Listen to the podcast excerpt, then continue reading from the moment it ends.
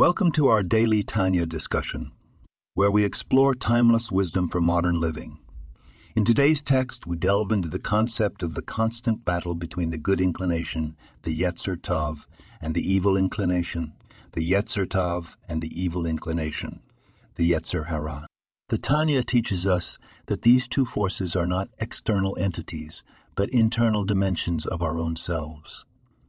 Within every person, there's a divine soul that seeks to connect with spirituality and goodness, and an animal soul that is drawn toward more material and selfish desires.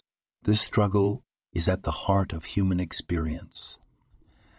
Every moment presents a choice.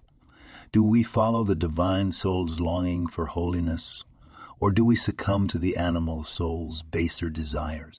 The beauty of this teaching is that it doesn't expect us to be perfect. Rather, it reminds us that life is about striving and growing. When we choose the path of the divine soul, we elevate not only ourselves, but also the world around us. And when we falter, we have the opportunity to return, to realign with our higher purpose.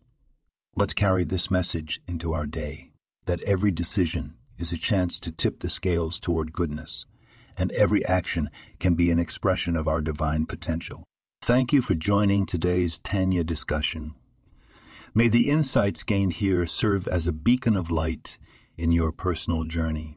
This podcast was produced and sponsored by Daniel Aranoff.